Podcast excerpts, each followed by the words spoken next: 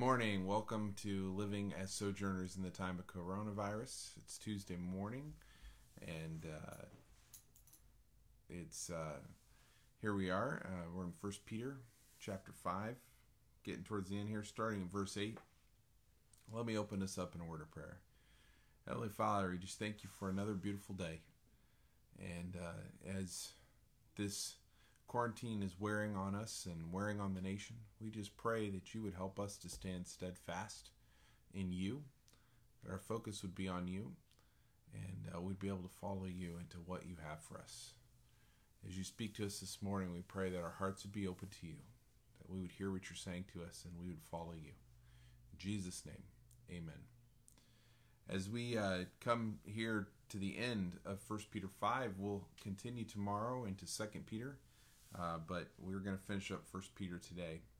And starting at verse 8, it says, Be alert and sober minded. Your enemy, the devil, prowls around like a roaring lion looking for someone to devour. Resist him, standing firm in the faith, because you know that the family of believers throughout the world is undergoing the same kind of suffering. And the great God of all grace, who called you to his eternal glory in Christ, after you have suffered a little while, will himself restore you and make you strong, firm, and steadfast. To him be the power forever and ever. Amen.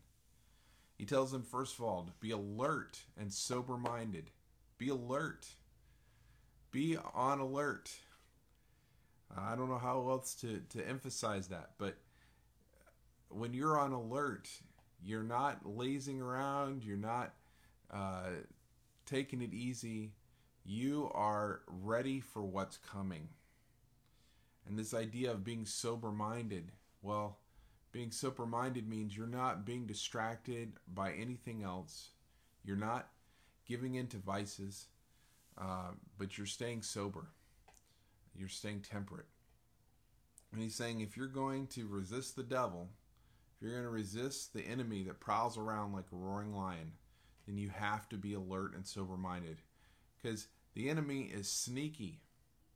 He doesn't come at you in the obvious ways. He comes at you in sneaky ways. He sneaks around and he gets you from behind.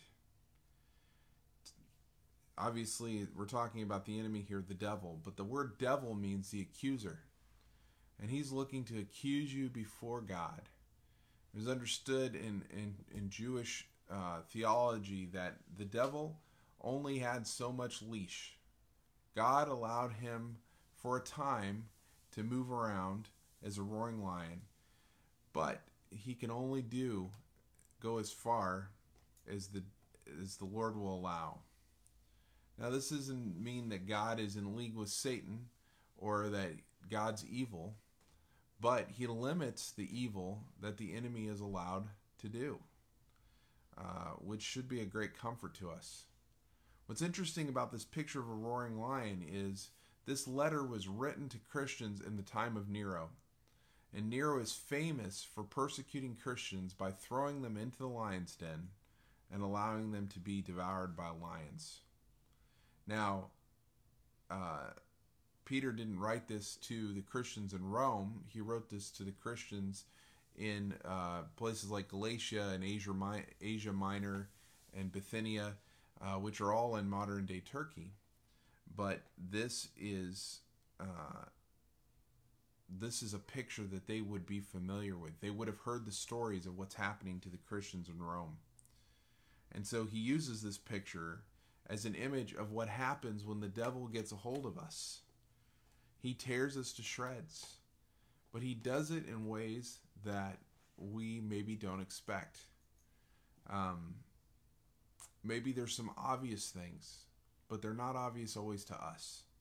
And this is why we need to be on alert and sober minded. He tells us then to resist the devil, resist the lion. We have the ability to fight back. The enemy cannot win, but we have the power in God to resist him, to stand firm.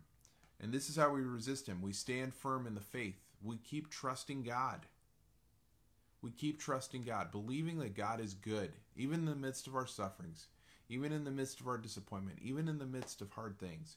We trust God. And if we're trusting God, then the enemy cannot devour us.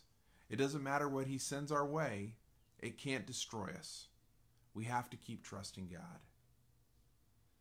He says, because you know that the family of faith, that means believers all over the world, are undergoing the same kind of sufferings. And they're even undergoing the same kind of temptations. The enemy is looking to accuse them as well. He's looking to show them through their sufferings that they don't have what it takes. And the reality is, is we don't. That's why Peter goes on in verse 10 to say, and the God of all grace, the God of all grace, he has called you to his eternal glory. This is an invitation of a lifetime. Not only has God called you to his eternal glory, has he invited you into an eternity with him, but he has given you the grace to stand firm, the ability, the empowerment to stand firm during the suffering. Suffering is temporary, but glory is eternal. He is going to restore you. He's going to make you strong. He's going to make you firm and steadfast to be able to stand. Human leaders are only empowered for a few years or a few moments. And although you might die at their hands like Peter and Paul did, if you survive in this life, the suffering will pass. If not, you will be in a better land. This is the perspective that Peter's coming from here as he finishes this letter. He's been talking about suffering the whole time. These Christians are undergoing persecution, suffering because they're following Christ. But we can stand. No matter what comes against us, we can stand. Several times Peter says to stand fast, stand firm, be steadfast. But what he is saying to stand fast in is the grace of God. Will you stand in God's grace? Or will you rely on your own means? Let me leave you with these questions. Where is the devil looking to devour you? Is it pride? Is it self righteousness? Is it rebellion? Is it laziness? There's lots of different ways. Is it your vices? Is it your coping mechanisms? What are the things that the devil has you around uh, trapped in? Um, and the second question is Will you entrust yourself to the grace of God instead of your own methods? It's been good being with you this morning. We'll be back again tomorrow, as I said before, starting Second Peter. God bless and have a good day.